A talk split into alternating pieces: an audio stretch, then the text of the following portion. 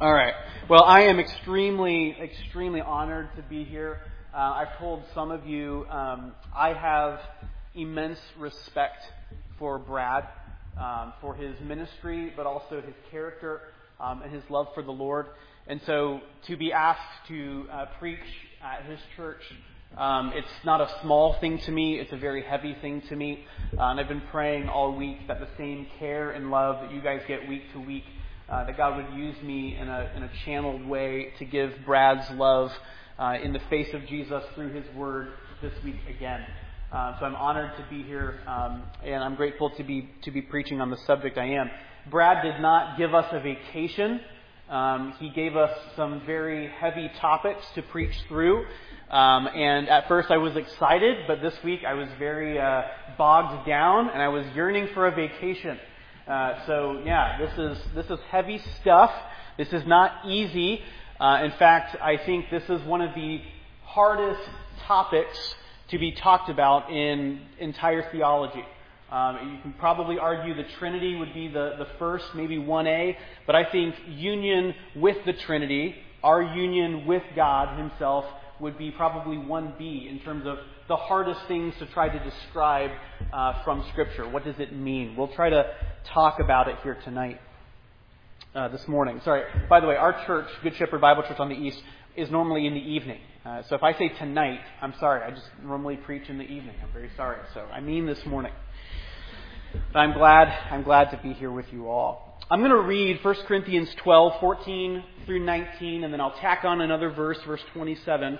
We're going to read it, and then I'm going to kind of ask to punt on that text just for a little bit. This is the text Brad gave me. It's a wonderful text, but in order to kind of get around to it, I need to do some, some ramp up to it, and then we'll look at it at the very, very end. All right, but I want to read it. I kind of want to capstone the sermon uh, with the text here this morning. This is 1 Corinthians 12. 14 through 19, and then I'll tack on verse 27. For the body does not consist of one member, but of many. If the foot should say, Because I am not a hand, I do not belong to the body, that would not make it any less part of the body. And if the ear should say, Because I'm not an eye, I do not belong to the body, that would not make it any less part of the body. If the whole body were an eye, where would be the sense of hearing? If the whole body were an ear, where would be the sense of smell? But as it is, God arranged the members in the body, each one of them as He chose. If all were a single member, where would the body be? As it is, there are many parts, yet one body. Jump with me down to verse 27. Now you are the body of Christ, and individually members of it. Today's topic, Brad asked me to, uh, to teach and preach about the church and the church's union with Christ. As I had already mentioned, I think this is one of the most underappreciated, most unknown, and quite frankly, the weirdest theological topic that we have in Christianity. And so, my big question for today, when we talk about union with Christ, I'm trying to answer the question what does that mean? What does that mean? Now, there's two things when we ask that question we have to answer. We have to ask, what does it mean in its nature that we are united to Christ? What is our nature of union with Christ? But also, what does it mean for us as the church? What kind of import does this have in my life? How does this change the existence of our church life day to day, week to week? What does it mean? So I want to offer a quick little defining statement about the church and its union with Christ. And then I'm going to try to unpack it. First of all, I'm going to try to say some scary things that are hidden within the statement. Then I want to try to add some clarifying things to it. And then I think hopefully in that way I will explain or have defended the statement. And then we'll ask specifically, what does this mean for you and me today? Here's the defining statement. If you're a note taker, uh, you can write this down. Defining statement about the union with Christ. Because of the church's union with Christ, she is the true body of Christ, made to discover, demonstrate, and declare God's saving love. Okay? Because of the church's union with Christ, that's a statement of fact. We are united to Christ. Because of that union, she is the true body of Christ, made to discover, demonstrate, and declare the gospel of God's saving love.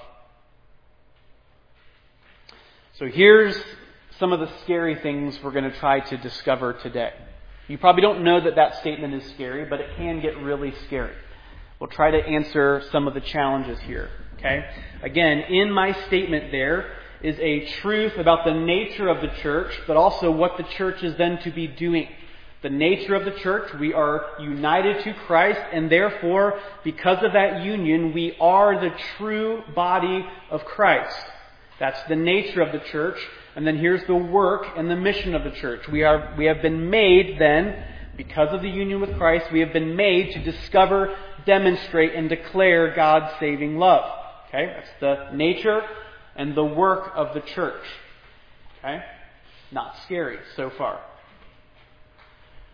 The scary part is to try to make sense of the church's nature and mission and try to pair it up specifically in a union kind of way with the nature of God Himself. In other words, we start talking about the very nature of God and the work or the mission of God. That is somehow united to the nature and to the work of church. We have to pair these things up. We are in union together with God. We have to bring the nature and work of church together with the nature and work of Jesus, and now these things are starting to get scary. Right? Why? Because first we have to connect the two natures between the nature of the church and the nature of God. And if you're looking for a specific point of challenge, maybe a specific question, you might be able to ask yourself this question How literal is Paul when he says, We are the body of Christ? How literal is Paul when he says, you are the body of Christ. Okay? That's a tricky question. It even kind of gets a little scary if you really think about it. Right? Um, those of you who have grown up in Catholic backgrounds, this might be particularly tough for you to wrestle with and answer. For those of us who are distinctly Protestant and understand what that distinction is, we might get a little eh, when it comes to thinking through how literal Paul is when he starts talking about you are the body of Christ. Okay? So we try to connect the two natures. We've got to try to do that. But we also have to try to connect the two missions between the church and the mission. How closely together, how united is the church's mission with the mission of Christ himself? And maybe this is another question that's helpfully challenging for this question. Does, as the Protestant reformers talked about it, does salvation belong to the church?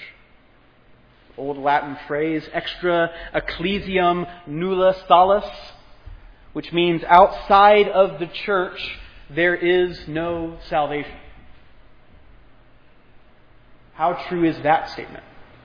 If together the church is united with the Son. It's tricky. So I think what we'll try to do is merely try to stick with our statement. If we could prove our statement, maybe there's some clarity. If we could draw this statement out from the scriptures, maybe there's going to be some clarity there and we can stick with what I've just said. That because of the church's union with Christ, she is the true body of Christ, made to discover, demonstrate, and declare God's saving love. But to get that, we have to talk about something really hard, and that is what Paul has used 21 times in all of his letters this term called the mystery of Christ, or you might see it the mystery of the gospel. Okay? Or the mystery of Christ in the gospel. You might hear that phrase even together. So I want to try to provide this little map, this little theological understanding of this idea of mystery, and then try to explain why it matters. This is going to probably feel like a little bit of a fire hydrant.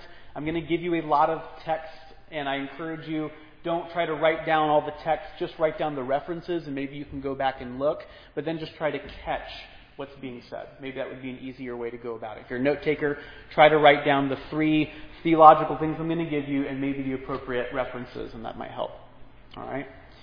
This idea of mystery, or in Greek, this word mysterion, Paul uses again 21 times, different times in his letters. And Paul is almost exclusively the only apostle that talks about this idea. But what Paul uses, when Paul uses this idea of mystery or mysterion, what he's trying to do is to connect the nature and mission of the church with the very nature and work or the mission of Christ. He's using it to describe this union between the church and Christ himself. Some of you are already thinking, wait, that's not true. Hold on. We'll talk about it. When, we, when Paul talks about this idea of a mystery, what he's talking about is something that was once hidden, this once hidden thing that has now been revealed. All right? I listen to a lot of true crime, which probably makes me a, a psychopath. That's okay. Um, this is not that kind of mystery, right? uh, where we're trying to figure out who done it, right? This is not that kind of thing where like nobody knows anything, and uh, if you're the killer, you're probably the only one who knows, right? It was Colonel Mustard in the lounge with the rope. We knew that all along, didn't we? Right? Um, no, this is something that God has always planned, that has always been in the mind of God, has always been in the revealing stage, but now has been made very plain in some way or another. This is what Paul means when he talks about this idea of a mystery. Again, this mystery that the church is united to Christ. Okay? There are three particular things that Paul talks about when he talks about this idea of mystery. And again, some of you who may have studied this already say, like, no, there's only one thing. Hang on, hang on. It's important in theology. Maybe this is a little, this is a little sidebar. It's important in theology that we say all that needs to be said about a topic and be consistent and not just say things one way. Okay?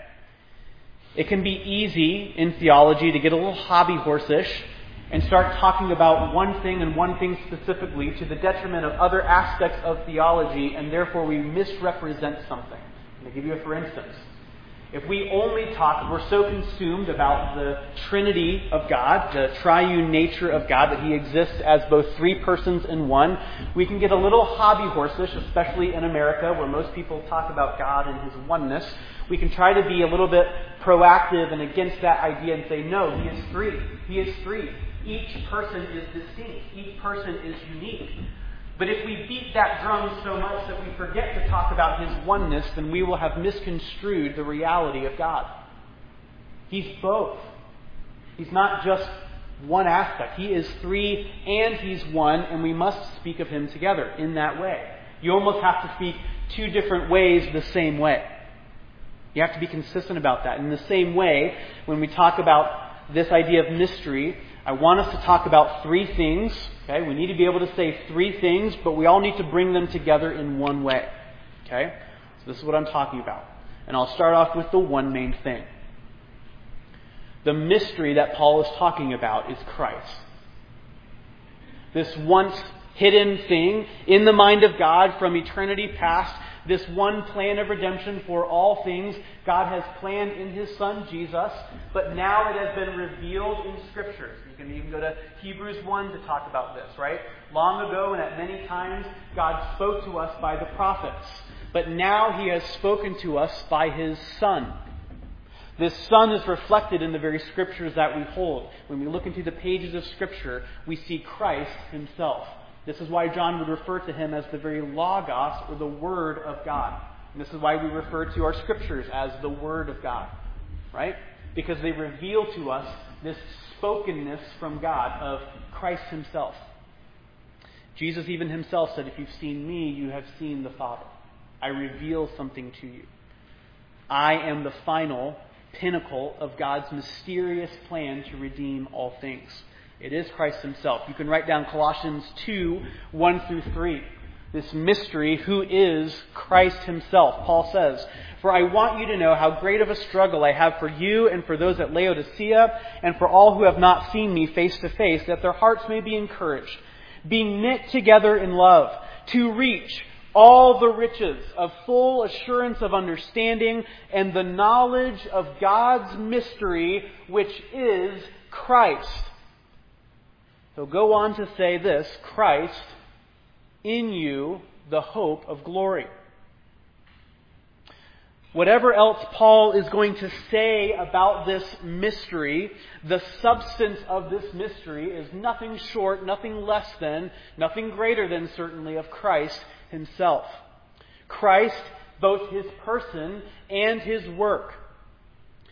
Christ, the person, Christ, his work, which again, we have to be faithful in talking about both things at the same time. Christ is the full redemptive plan of God, hidden but now revealed. But Paul will go on to say, but it's not just any Christ. If I can say it this way, it's not just any form of Christ. Okay? It's a particular kind of Christ. It's a particular form of Christ, shape of Christ, mode of Christ. Specifically, Christ in his crucifixion. And specifically, Christ in you. Would go on to say this in 1 Corinthians 2, another passage you can write down, 1 Corinthians 2, and when I came to you, brothers, I did not come proclaiming to you the testimony of God with lofty speech and with lofty wisdom, for I decided to know nothing among you except Jesus Christ and Him crucified. Later on in that passage, Paul would say that this is because we impart to you, through preaching, we impart to you a secret and hidden wisdom of God which God decreed before the ages for our glory. In other words, it's not just any form of Jesus. In other words, it's not merely just this ethereal or theoretical Jesus or this kind of like up in heaven, perfectly holy, perfectly glorious, totally set apart from you kind of Jesus. He means the Jesus that took on flesh, that walked your road, who felt your pain, the joys and sorrows that you know so well, and yet he died for your sins, was crucified, and was buried and stuck in a tomb. This Jesus this revelation of God in Christ for you, the atoning sacrifice for your sins, this Jesus is the mystery hidden for all ages. And again, not just one set apart from you, but one who now dwells within you. This is why he says, I want you to reach the full assurance of understanding of the knowledge of God's mystery, which is Christ in you, in whom are hidden all the treasures of wisdom and of knowledge. And again in Colossians 1:27 to the saints God has chosen to make known how great among the Gentiles are the riches of his glory of this mystery which is Christ in you the hope of glory. And you say, well, how is it possible for this crucified Jesus to live in me? How is, how is that possible? That a bodily, resurrected, Yet scar bearing Jesus lives in me. My friend, this only happens through the indwelling of God's Spirit. We have this through Romans 8, right? Paul makes it very clear in Romans 8, 9 through 11, you can look it up, that this idea is that the Spirit of God now dwells in you. And then he starts using Trinitarian language in a very kind of uh, exchange oriented view. If the Spirit of Christ dwells you, within you, well, then, my friends, you can be assured that Christ dwells in you. And if it's he who fills Christ is in you, then, my, my friend, you can be sure that God himself dwells alongside of you. He uses this interchanging language of Christ, the Spirit, the Father. They all dwell in you by virtue of the Spirit and what He's doing in you. And my friend, in that way, through the Spirit indwelling in you, through faith in the Word of God, you have the Spirit of the living, crucified Jesus among you. You are united to Him. And the reason that this union has taken place, again, don't, don't forget the fact that God has actually taken some of the, not some, all of the initiative in our union with Christ by Jesus taking on our flesh. He himself initiated this union by taking on our flesh.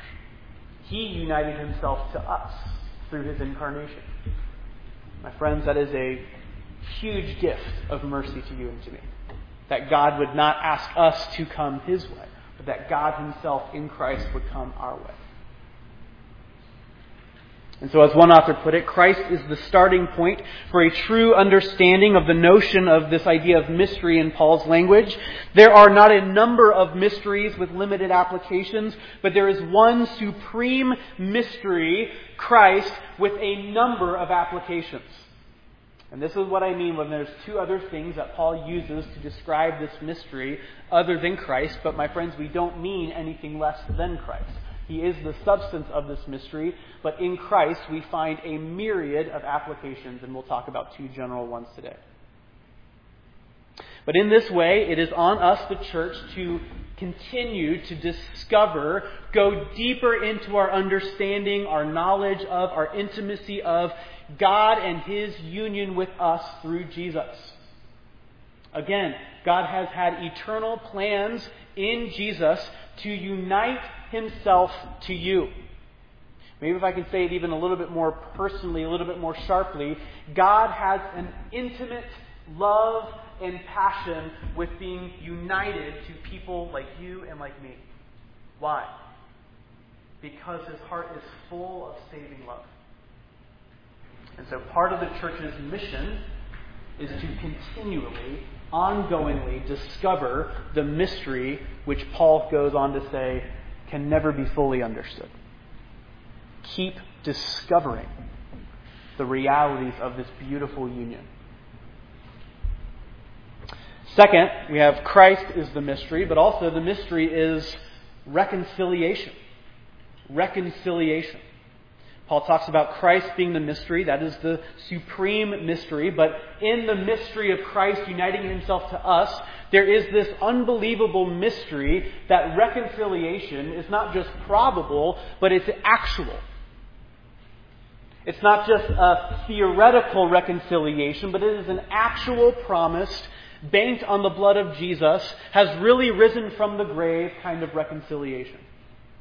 Paul says this in Ephesians 1 7 through 10.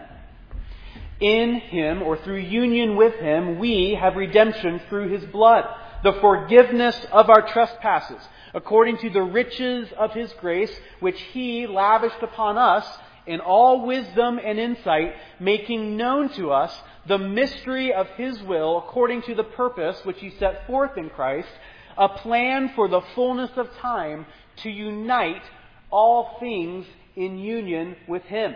Things in heaven and things on earth. Now, again, that's where most theologians and you and me have to just simply tap out and say, Boy, I don't know what that looks like, but if that is one tenth true, I want a part of it. If God in Christ is now beginning through the church to reconcile all things, things in heaven and things on earth to Christ, my friend, I want in. Because I know nothing about this idea of all of us living in a unified way. Aren't you sick of all the divisiveness? Aren't you, aren't you sick of the quarantining not just of body, but of soul and of spirit and of mentality and of politics? My friend, God in Christ, through the means of the church, is at work to reconcile all things, things in heaven and things on earth, in a mysterious way to Himself a plan for the fullness of time. Or as Romans 11:36, Paul gets to the end of his theological statement and ends in this great doxology, and he says, "For from him and through him and then back to him are all things. To him be glory and praise forever." It's hard to imagine, isn't it? Reconciliation and also this idea of unification. Paul harps on this idea of God is not just at work to reconcile us to God and reconcile us to each other. In other words, He's not content to just merely let us act differently or be differently with some of the stuff broken down. He actually is at work to unite our hearts. To make us not merely homogenous, but unified in spirit, unified in heart. He says in uh, chapter 3, verses 4 through 7 of Ephesians, when you read this, church, you can perceive my insight into this mystery of Christ, which he has made known to the sons of men in other generations, but has now been revealed to his holy apostles and prophets by the Spirit. This mystery is that the Gentiles are now fellow heirs, members of the same body, and partakers of the promise in Christ Jesus through the gospel.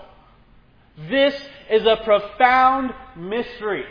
Bad people get good things just like all the good people got the good things to begin with. The tortoise and the hare, they've done the race and both get the trophy. It's astonishing. Gentiles who are the furthest away from the promises of God. Those bad people who have not made a step towards righteousness and doing the things that God has commanded. Those people are getting in. They are unified, united to all the other Jews who have been promised so long ago through the gospel.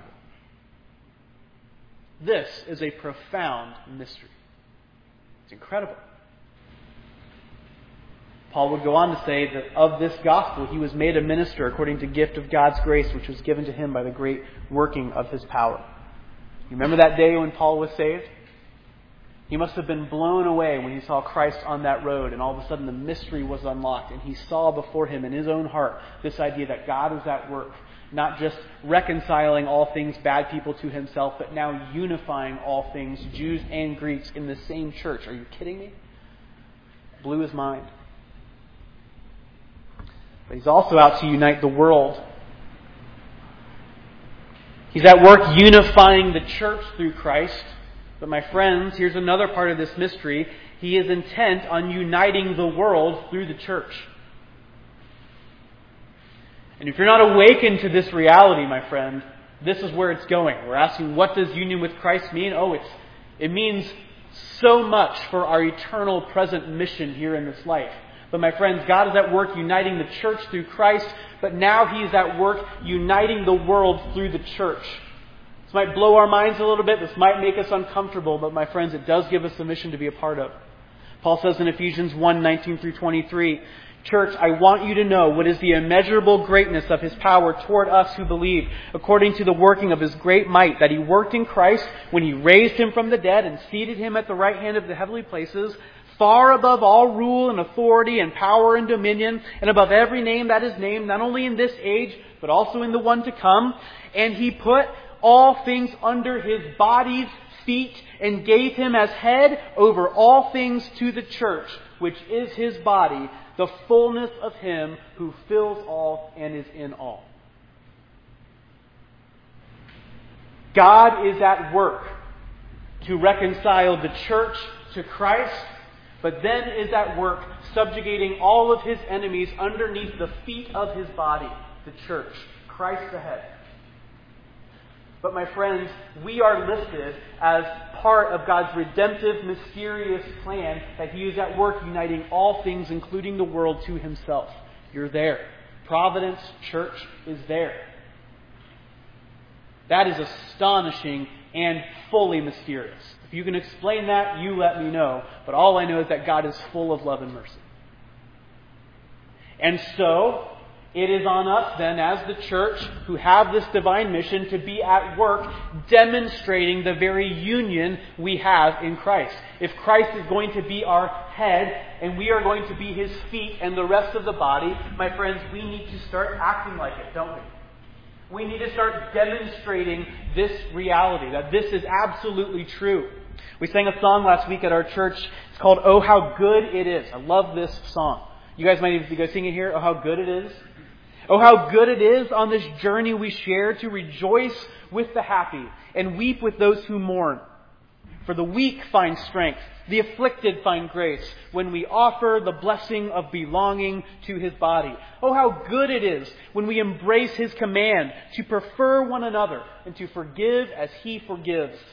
And when we live as one, we all share in the love of the Father with the Son in the Spirit. Oh, my friends, what a mystery this is. When we begin to demonstrate this union with Christ that we have been given, my friends, it changes this world. It changes our communities. It changes our friendships. And it might sound small, but my friends, it is upside down kind of worldly. When you can look at somebody who has treated you poorly and forgive because you have the forgiveness that you long for found in Christ. You've been united to Him. You have the kind of acceptance and belonging that you've always craved with other people. You have that in union with Christ, and so you turn now and offer belonging and forgiveness and acceptance to one another. My friends, it flips the world upside down. Might seem small, might seem insignificant, but it's God's divine mystery of uniting all things to Himself things in heaven and things on earth. Third, the mystery is proclamation. This gets a little weirder, maybe a little unexpected, but it's also profound. Going on in Ephesians 3, chapter 7 through 10, we've read this verse, but Paul says, This gospel I was made a minister according to the gift of God's grace which he gave to me by the working of his power. To me, though I am the very least of all the saints, this grace was given to preach to the Gentiles the unsearchable riches of Christ and to bring to light for everyone what is the plan, the mystery hidden for all ages in God who created all things so, so that through the church the manifold wisdom of God might be made known to the rulers and authorities in the heavenly places. God gave me the task to preach this gospel, to preach this mystery, to make known to every single person what are the unbelievable mysteries of being united to Christ and being a part of His mission. I get to preach that. And now, as I preach that, God is now stumping the minds of eternal authorities by this great mystery. Again, I think these are things that we have a hard time dabbling in because they are so graciously extreme. But again, I want to say that the church's preaching isn't any kind of preaching. It's preaching that actually reflects the kind of body that we are united to. In other words, our preaching as the body of Christ t- starts to take the shape of the very body that we are united to. And don't forget that this body bears scars. Don't forget that this body is not just any body, it's a crucified, suffering body. Yes, a glorious one, praise God, but a suffering, scar filled body. Paul has this awareness that this mystery, proclaiming this mystery, will get you killed. It'll make you suffer. If I can say it this way, if as the true body of Christ through union with Him, we already, through union with Him, theologically possess the wounds of Christ upon us, we should fully expect to collectively embrace the very sufferings that put them there. If through union with Christ we already have the nail scarred hands upon us, we should fully embrace that in this life we will embrace the same kind of sufferings that place them there. Paul says Ephesians 6, 18 through 20. Church, pray at all times in the Spirit with all supplication and prayer. To that end, keep alert with all perseverance, making supplication for all of the saints, and also for me, that words may be given to me and the opening of my mouth boldly to proclaim the mystery of the gospel, for which I am an ambassador in chains, that I may declare it boldly as I ought to speak. Later on in Colossians, he would say, Now I rejoice in my sufferings for your sake, and in my flesh I am filling up what is lacking in Christ's affliction for the sake of his body, that is the church, of which I became a minister according to the stewardship from God that was given to me for you, to make the word of God fully known, the mystery hidden for all ages and generations, but now revealed to his saints. As we preach this mystery and as we demonstrate this mystery by how we live, and then as it comes out of our mouth, both in worship but also in service and in evangelism towards others, my friend, we should be prepared to suffer. In other words, the life of Christ produces a death like existence here below so that we might trust not in the joys of this life, but in the resurrection to come. This is a profound mystery. And so, my friends, we declare the gospel both in what we preach, what, what, what Paul said very clearly. The only thing that I knew about you, or towards you, was Christ and Him crucified. What I declare to you is this mystery of a bloodied Savior for you. But also, as you begin to live in that suffering, your body, or the church's body, or the capital C collective body, begins to take the shape of the body with which we are united to, and that is a suffering body.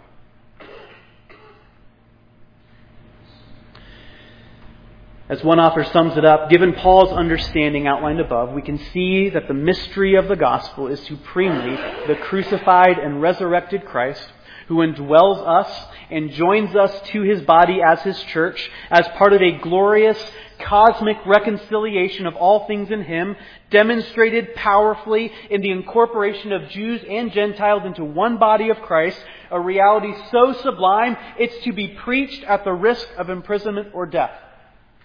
That is the mystery of Christ. Maybe put more simply, the mystery is a crucified Jesus through his unified body as they proclaim him. Jesus at work through his unified body as they proclaim him. So, again, going back to our statement. Because of our union with Christ, in some deep and spiritual way that's hard to explain and hard to understand, we are the real body of Christ.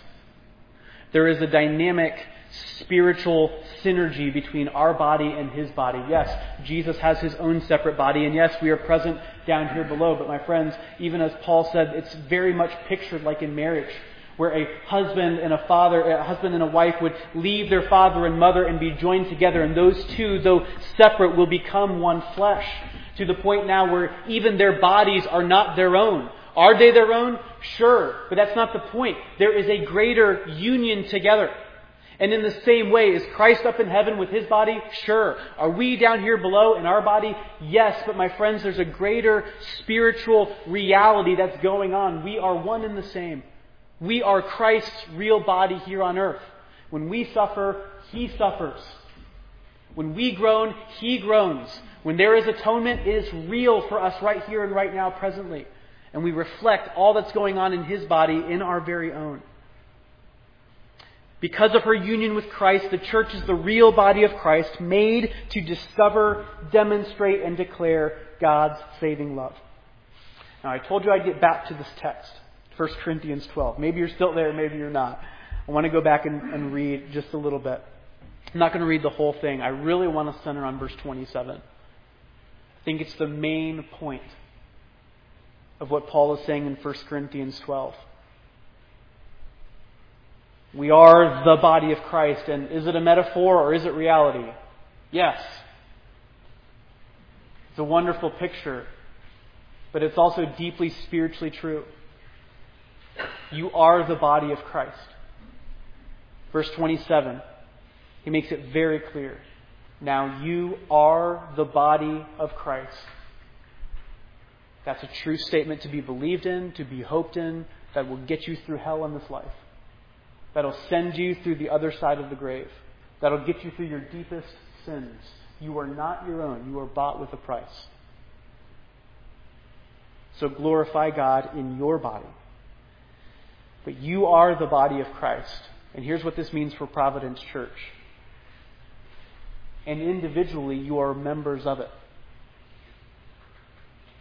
You are vitally, individually important to the mission of the church and the kingdom. And no one is spared. And you can go back through all the arguments of verses 14 through 19. You can say, well, I'm just an eye. I'm nothing. I've got no great function. I mean, if I was a foot, I could kick Satan, or I don't know, I could do something great, but all I can do is see. I'm just a, I'm just a pinky toe, man. I, I had nothing, my friend. That's not true. Because the reality is, Jesus died to unite pinky toes to the body. You're eternally loved. You are his body. But you're also individually a member of it. You contribute much. And even if we want to be like on a human level realistic, okay, and say, okay, you're probably not doing a ton, probably doesn't feel great, or you might feel like there are saints who are doing so much more. That's never been the point. That has never been the point. The point is always for you to embrace the reality, both on a theological, faith based level, but also on a very functional level in the life of Providence Church, to be simply you. Right here. In Christ. Some of you have very small things. I saw, I saw a uh, Babylon Bee article this week of a mother, I didn't write it down, but some, something like this, like a mother who's frustrated by only taking care of, of costly infinite souls, right? Like at home, like, you know, like a mother who's frustrated. All I do is take care of the kids, not knowing that what God has asked her to do, which might feel eternally small, maybe insignificant, maybe even frustrating, has eternal consequence. You might be only making one disciple. You might only have one person in the wake of your life that you're sharing the gospel with. But my friend, it's eternally significant. This came all too real for me this week when I had uh, one of my best friends, actually from uh, youth ministry several, several years ago, who at one point in his life walked away from the Lord. Uh, earlier this week, decided to return to the Lord and accepted Christ, and now desires to be baptized. We've prayed for years, and it feels small. And honestly, I look back and I was like bemoaning how much little work I actually did, or how much impact I specifically had in this man's turnaround. I felt really small and insignificant, as if, God, I should have been more, should have been doing a lot more. Then I was convicted, and I'm just a toe. And it's okay. Because Jesus died to unite toes to his body in a beautiful way. God has an eternal destiny and an eternal mission for toes. And God did use me. I'd be stupid and silly and even arrogant to say that God didn't use me in particular ways. Again, we're just seed planters. That's all we're doing. God's the one who gives the increase. It's all His work. So where are you serving? Will you keep going, please? For the sake of Providence Church, for the sake of the kingdom, will you keep showing up? But also, will you do it in a way that actually starts to tune into the reality that even if you're just a toe, you're God's toe and He loves you. In Christ, He has united toes like you to Himself and has an eternal love and passion and intimate one with His toes. Will you dial into that? I hope you will. Because of your union with Christ, you are the body of Christ made to discover, demonstrate, and declare God's saving love. May God, by His grace, give us this kind of church. Let's pray. God, we are grateful for this profound mystery that you have given to us. That you, through Christ and through his reconciliation of all things and the very gospel that we proclaim as a way to bring this about, Father, you desire to use us. So, Father, may Providence Church and Good Shepherd Bible Church be churches that discover, demonstrate, and declare your saving love in a way that highlights and trusts and delights in the union that we have with Christ. Father, be with this church, be with Brad, give him uh, rest and, and, even just the sense of this kind of union together, even though he's far away. Uh, give him a great encouragement of his body here to, uh, this morning. We pray these things through Christ. Amen.